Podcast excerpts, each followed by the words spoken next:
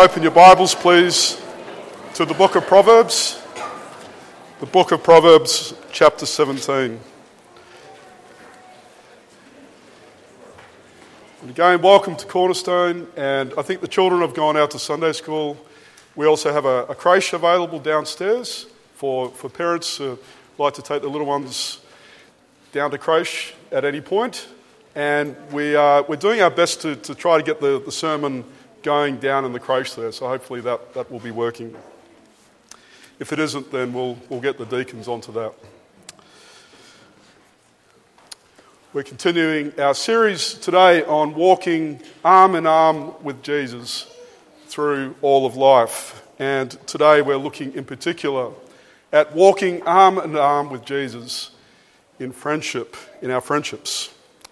Now, in the United Kingdom, believe it or not, they have now appointed a government minister to, to tackle the problem of loneliness. A government minister has now been given the job of tackling loneliness. And this came after a, a report that found that 9 million people in England, that's uh, one out of seven, often or always feel lonely. And the same report found that 85% of young disabled people feel lonely, that more than one in three people over the age of 50 feel lonely, and that 200,000 seniors they found had not conversed with a friend or relative for more than a month. So, this is a big problem. In fact, psychology today says that friendship is like food. We have a basic drive for it, and we need it to survive. And a recent University of Chicago study found that loneliness doesn't just feel awful, it's also bad for our health. There's a strong link between loneliness and depression and alcoholism. Loneliness raises the levels of stress hormones, our blood pressure, and this makes, it, makes our hearts work harder and it damages our circulation.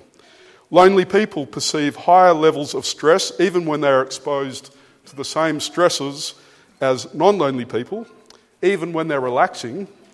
And loneliness damages the quality and efficiency of our sleep. Our sleep becomes less restorative physically and psychologically, and lonely people wake up more at night. Doctors have confided that they provide better care for patients who have supportive friends and family. Doctors have confided that when people are, are lonely, they don't tend to provide as, as, as good, as great a care as they do for those who have a supportive network. Now, loneliness is, it, it feels awful, it's uh, bad for our health, and it is on the rise. Loneliness is on the rise. Why is that? There's a number of reasons. We could talk about digitization. So I remember in the early 80s how excited I was when ATMs began to appear in the, in the uh, shopping centres, and you could, instead of having to go into the bank, you could just go to this machine to get your money out or to put your money in. And this automation has obviously been replicated across many, many areas of society. So now, when we pick up the phone to call a, an organisation or a business, do we get a person? Rarely do we get a person on the other end. Um, there is now automatic checkouts at our supermarkets, which i I find awful. I don't know about you, but I, I, I, like to, I like to have a person there, but now it's auto checkouts, it's auto check in at the airport. You no longer have to speak to airport staff, it's all automated. Uh, our videos, we don't have to go to the video store to get a video. Uh, young people, a video is what we used to watch films on. And now it's all Netflix, it's all automated. Uh, even the, the coffee shop that I like, this, this way, the coffee shop I like to go to on Elizabeth Street, I, I now no longer have to talk to anyone to get my coffee if I, if I don't want to. I can just use an app, press a button, it's all paid for. I turn up at the right time, pick up my coffee, and leave, and I don't even have to talk to the barista. And, well, I don't use this, but they're, they're giving me this option. And, I, and again, I think it's, a, it's awful. And uh, all of this means that there is less human interaction, and this actually raises the levels of loneliness in our society. Marriage breakdown, of course, has been a big contributor to loneliness. Husbands, wives, and children, um, the breakdown of family, and often the effects of that are intergenerational. And social media is supercharging loneliness. A study conducted by the University of Pittsburgh found that those who visit Facebook, Snapchat, Insta, Reddit, I don't know what Reddit is, but maybe you know, but those who visit these kinds of sites more than 58 times a week are three times more likely to feel lonely than those who visit such sites less than nine times a week. So, those who use social media more are more likely to feel lonely. And researchers can't decide whether people go to social media because they're feeling lonely or going to social media makes, makes them lonely but uh, it, it's almost certainly a vicious circle. So, lonely people try to alleviate their loneliness by using social media, but that's actually making the problem worse. But at the heart of it, at the heart of it is just a growing inability to be able to make and to keep healthy, genuine friendships. That's why there's so much loneliness, is because we are losing the ability to make and to keep healthy friendships. We need friends. Our city needs friends. Do you want to know how to be a friend? Do you want to know how to be a better friend for those who are lonely? Well, in the book of Proverbs, Jesus takes us arm in arm, as we saw last week, and he shows us the way to be a good friend to others. First of all, we see that Jesus tells us what a good friend is. And we see that in Proverbs 17, verse 17. Here is what a good friend is. Or I could take off that, that adjective, I could say, this is what a friend is, full stop. A friend the Bible tells us, loves at all times. A friend loves at all times. And a brother or sister is born for a time of adversity. That means that when we distance ourselves from those who are in pain, when we distance ourselves from those who are in trouble, we are not being a friend, the Bible says. We are not being a friend at that point. A fair weather friend is not a friend at all. Because a friend loves at all times, our Lord says. And a brother is born for adversity. A sister is born for distress. In other words, in a crisis, a true friend then plays the part that they were born to play. It's as though God has brought, brought you into, the, into this world, into this situation, to help a friend in need. This is the part that you were born to play. Proverbs has a lot more to teach us about what it means to be a friend. It teaches us that we should carefully choose our friends. In Proverbs 12, verse 26, we read that a righteous man is cautious in friendship, but the way of the wicked leads them astray. And Proverbs 13, verse 20 says that he who walks with the wise grows wise but a companion of fools suffers harm. So, Proverbs tells us that we should be careful in our choice of friendship. We want to have friends that are good for us and for whom we are good for. In fact, if, if, if, if someone is a bad influence on you, then it's 100% certain that you are a bad influence on them as well. Because you are really just confirming them in their ways. And Proverbs tells us that the wise person will choose friends who are godly, wise, and who will be a good influence upon them. And Proverbs teaches us that it's best to have one or two good friends, one or two real friends, than lots of people. You know, on Facebook, you might have a thousand friends. But Proverbs says that we need one or two close friends. And we see that in chapter 18, verse 24. A man of many companions may come to ruin, but there is a friend who sticks closer than a brother. You can be surrounded by a crowd of people who call themselves your friend, but what you really need is that one person or those two people who are going to be that, that true friend who will love you at all times and that you will love at all times. Those one or two people born for that time of adversity in your life. And Proverbs teaches us, and this is very confronting, that true friends, true friends will rebuke each other. True friends will correct each other. Proverbs 27, verse 5. Better is an open rebuke than hidden love. Wounds from a friend can be trusted, but an enemy multiplies kisses. Wounds from a friend can be trusted. I hope, I hope Raf doesn't mind me telling this, this anecdote. We've, we've had a laugh about this for many years. It was about uh, 2004, about 15, 14, 15 years ago that we visited Tasmania for the first time and we stayed with our best friends, the Muggeridges, for three weeks.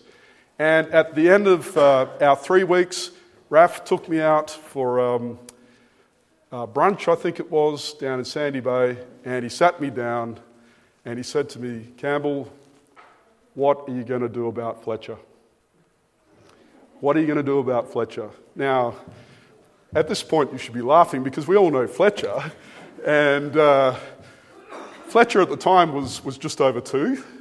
And uh, I, I, I, was genuinely um, nonplussed. I, I, what do you mean? What am I supposed to do with Fletcher?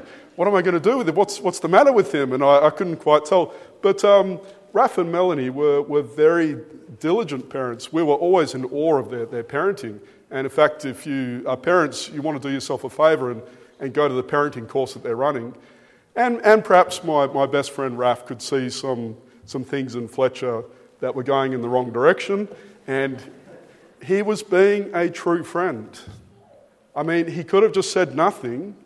He might have been wrong, but he thought he could see something, and he was being a true friend. And he said, What are you going to do about this? And I bring up this, this anecdote because I think this is what Proverbs is talking about. A true friend will do this. A true friend will bring things up, hard things, difficult things. They will say the hard things that need to be said. And it's, it's awkward. It can be horrible to, to raise these sorts of things in conversation. But Proverbs says that wounds from a friend can be trusted. It's the enemy who multiplies kisses. It's the enemy that, that loves all over you and just confirms you in your wrong ways. A friend will raise something that they think needs to be raised. Proverbs 27, verse 9 Perfume and incense bring joy to the heart, and the pleasantness of one's friend springs from his earnest counsel. Do you hear that? The pleasantness of one's friend springs from their earnest counsel.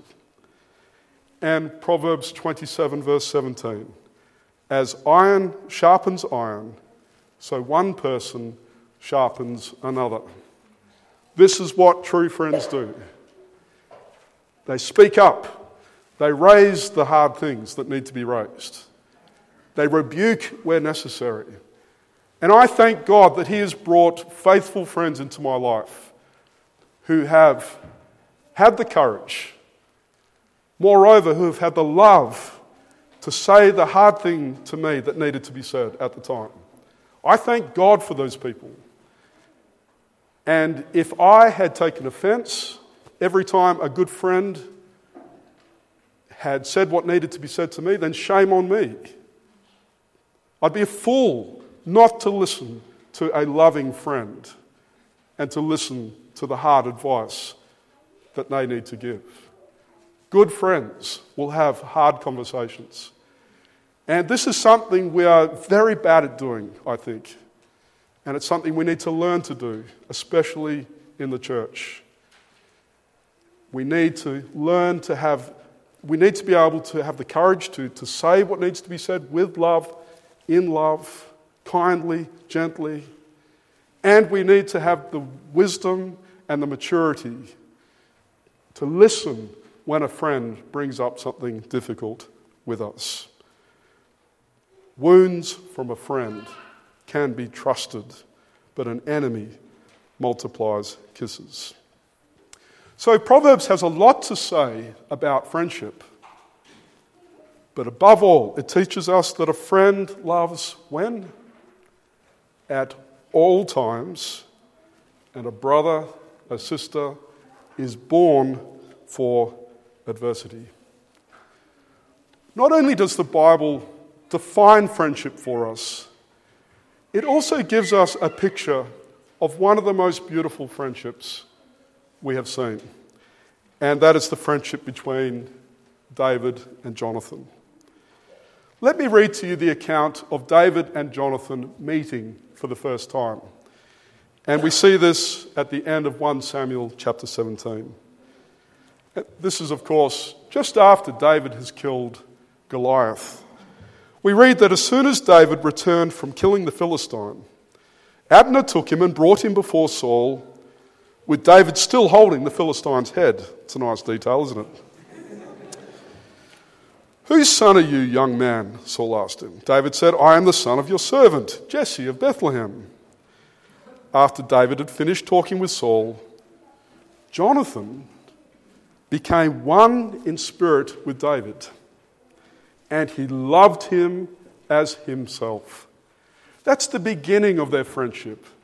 Jonathan became one in spirit with David and loved him as himself. From that day, Saul kept David with him, did not let him return to his father's house.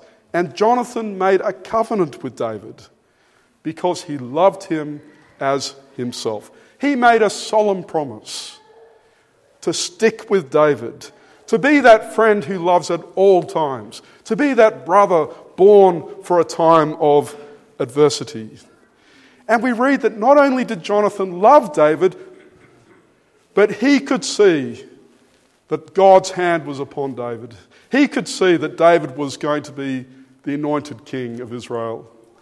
And we read that Jonathan took off the robe he was wearing, the royal robe of the crown prince of Israel, and he gave it to David along with his tunic, even his sword, his bow, and his belt. These were the signs of his office. These were the, the items of clothing and the equipment that set him apart as the crown prince of Israel. And so Jonathan loved David so much that he even abdicated the throne of Israel to him. And then we read, just three chapters later, of the last meeting between David and Jonathan, when they knew that they would never see each other again. We read that David got up and bowed down before Jonathan three times with his face to the ground. And then they kissed each other and they wept together. But David wept the most. I've never known why it says that. David wept the most. Someone can help me understand that. Jonathan said to David, Go in peace, for we have sworn friendship with each other in the name of the Lord, saying, The Lord is witness between you and me, and between your descendants and my descendants forever. And so we see at the parting of David and Jonathan, they hugged, they kissed, They wept together. And then, when David learned that Jonathan had been killed in battle, this is the song that he composed for his friend. It's called the Song of the Bow. It's in 1, 2 Samuel chapter 1. How the mighty have fallen in the midst of battle. Jonathan lies slain on your high places. I am distressed for you, my brother Jonathan. Very pleasant have you been to me. Your love to me was extraordinary, surpassing the love of women. How the mighty have fallen, and the weapons of war have perished. Now, some people, well, can I, can I um, guess that everyone is feeling a little uncomfortable with the friendship between David and Jonathan. Because here are two men who, who covenanted, pledged to be friends for life in times of adversity. They were, they were comfortable in hugging each other. They were comfortable kissing one another. They wept together. And then when Jonathan died, David said, Your love was very pleasant, surpassing the love of women, David said. Makes me feel uncomfortable. I think it's probably making us all feel uncomfortable. Why are we feeling uncomfortable? Well, some, some say, oh, well, there, there, there must be something homosexual going on here. But that's, that's totally wrong. And if people jump to that conclusion, it's because they don't understand real friendship. They don't understand what a true friendship can be between two men and between two women. We live in this highly sexualized society where now two men can't have a, a deep, loving, intimate relationship without people looking on and expecting it to have a sexual aspect to it. And we live in a society where two women can't have a deep, intimate relationship, affectionate relationship, without society expecting that there is some kind of sexual aspect to it. So if we are struggling and feel uncomfortable with the closeness and the intimacy of David and Jonathan, what's that telling us? It's telling us that we have lost the art of friendship, that we don't know how to be friends like David and Jonathan were friends. But this is the kind of friendship that is portrayed to us in the Bible as the ultimate of friendships David and Jonathan who loved each other at all times and who were brothers born for a time of adversity. Now, I've said that David and Jonathan were the ultimate of, of friends, but I wasn't quite right, was I? Because I'm now going to finish by talking about Jesus himself and his friendship of whom? The Bible says that Jesus is a friend for whom? A friend for sinners. In Matthew 11, we read that people were saying this about Jesus. He is a glutton and a drunkard, they said, and a friend of tax collectors, a friend of sinners. And that was the accusation brought against Jesus. Shame on you, Jesus, because you befriend sinners. You befriend tax collectors, the traitors of Israel. But this is telling us that Jesus Christ Himself is the true and ultimate friend, and the friend that I need, and the friend that you need. And in John 13, in that passage that Andrew just read to us, we see the same kind of physical affection between Jesus and a sinner that we saw between David and Jonathan. In John 13, at the Last Supper, Jesus said, looking around at the table at the 12 disciples, One of you is going to betray me. And his disciples stared at one another, at a loss to know which of them he meant. And one of them, the disciple whom Jesus loved. Who's this talking about? It's talking about John. Five times he is described as the disciple whom Jesus loved. And he was reclining next to Jesus. By the way, those pictures of the Last Supper, we're all, they're all seated at a table. Tables weren't invented in Israel at that time. So, well, they might have been, but they didn't use them. When you ate, how did you, how did you eat? You lay down. So here's the food. You lie down, you, you prop yourself up on your left elbow, and you reach in and you take the food. And so Jesus is lying here, and who's lying next to him? John is lying here. The disciple whom Jesus loved, lying on their sides, side by side, at the meal. I was going to say the meal table, but on the floor. And so we read that John was reclining next to Jesus, and Simon Peter motioned to John and said, John, ask Jesus which one he means. Which one is it that's going to, to betray? Ask him. And then we read that John leant back against Jesus' chest and he asked him, Lord, who is it?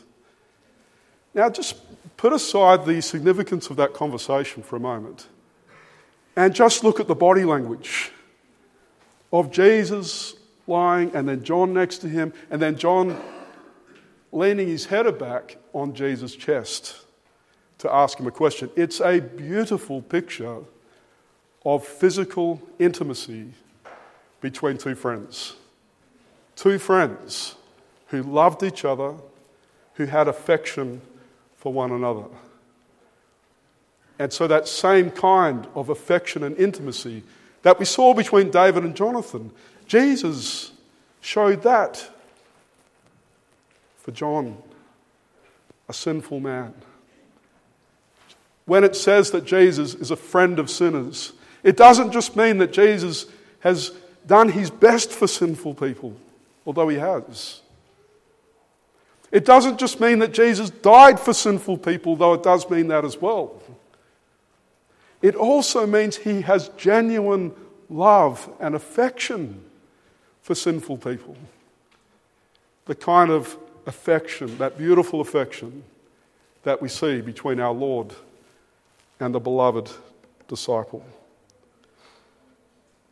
Jesus is that friend that I need and that you need, whose wounds can be trusted. Remember, the wounds of a faithful friend can be trusted. The hard words that need to be said, well, the words of Jesus are the words of a close friend that can be trusted. He is that friend who loves at all times. He is that friend who was born for a time of adversity. And Jesus was born for a time of adversity.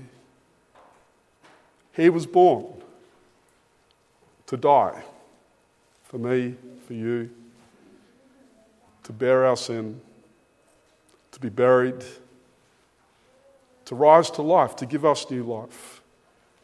He was born for that time of adversity that his friends would face the judgment of God for their sins. Jesus took that upon himself, a true friend. And Jesus said, Love each other as I have loved you. Greater love has no one than this, that he lay down his life for his friends. And that's what Jesus did. Remember Moses and after the golden calf fiasco, the debauchery of the, the people of Israel with the golden calf when Moses was on the mountain and, and God said, I'm going to come down in judgment upon the people. And what did Moses say? Lord, Don't do it. Blot me out of your book of life, he said. And remember Paul in Romans chapter 11 when he said, If it's at all possible, I wish that I could perish, he said, instead of the nation of Israel. Well, Moses wasn't able to die instead of the people. Paul wasn't able to die in the stead of Israel. But Jesus could and did die for his friends, you and I, who needed the Saviour to bear our sin and to make us right with God.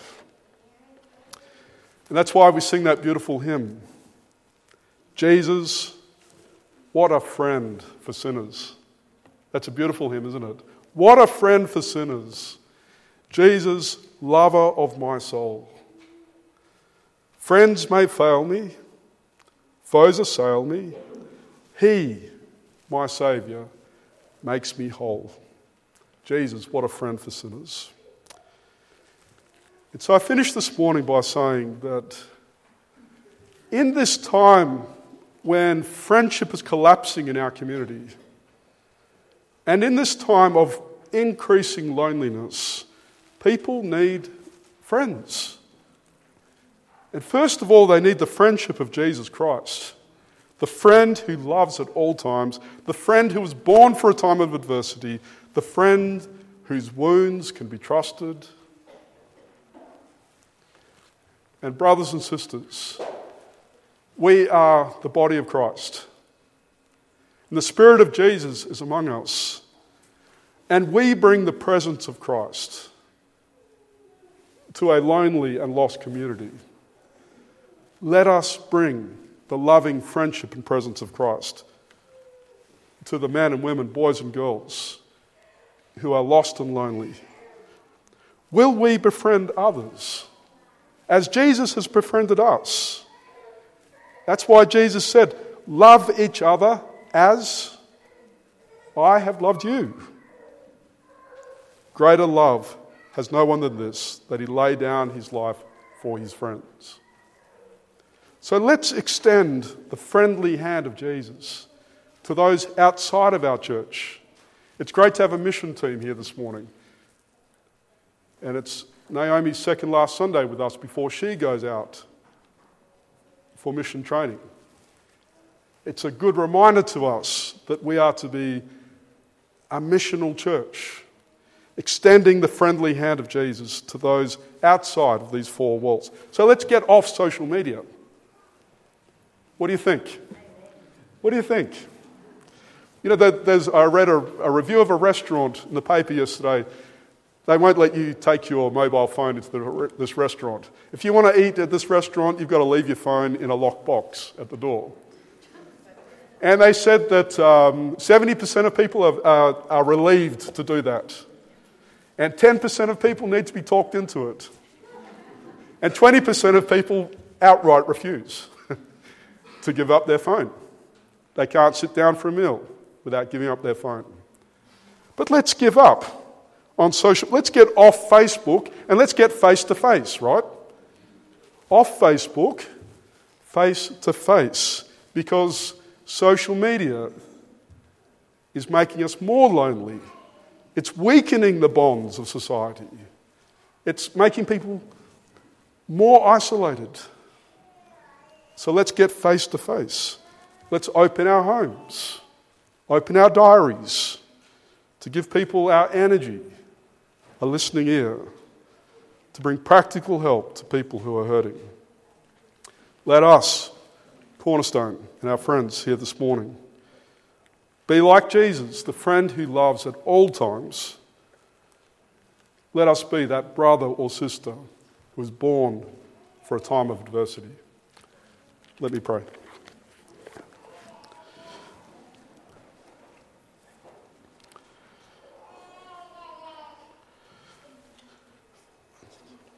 Father, we first of all confess our failings and we confess uh, that we are not friends like Jesus. We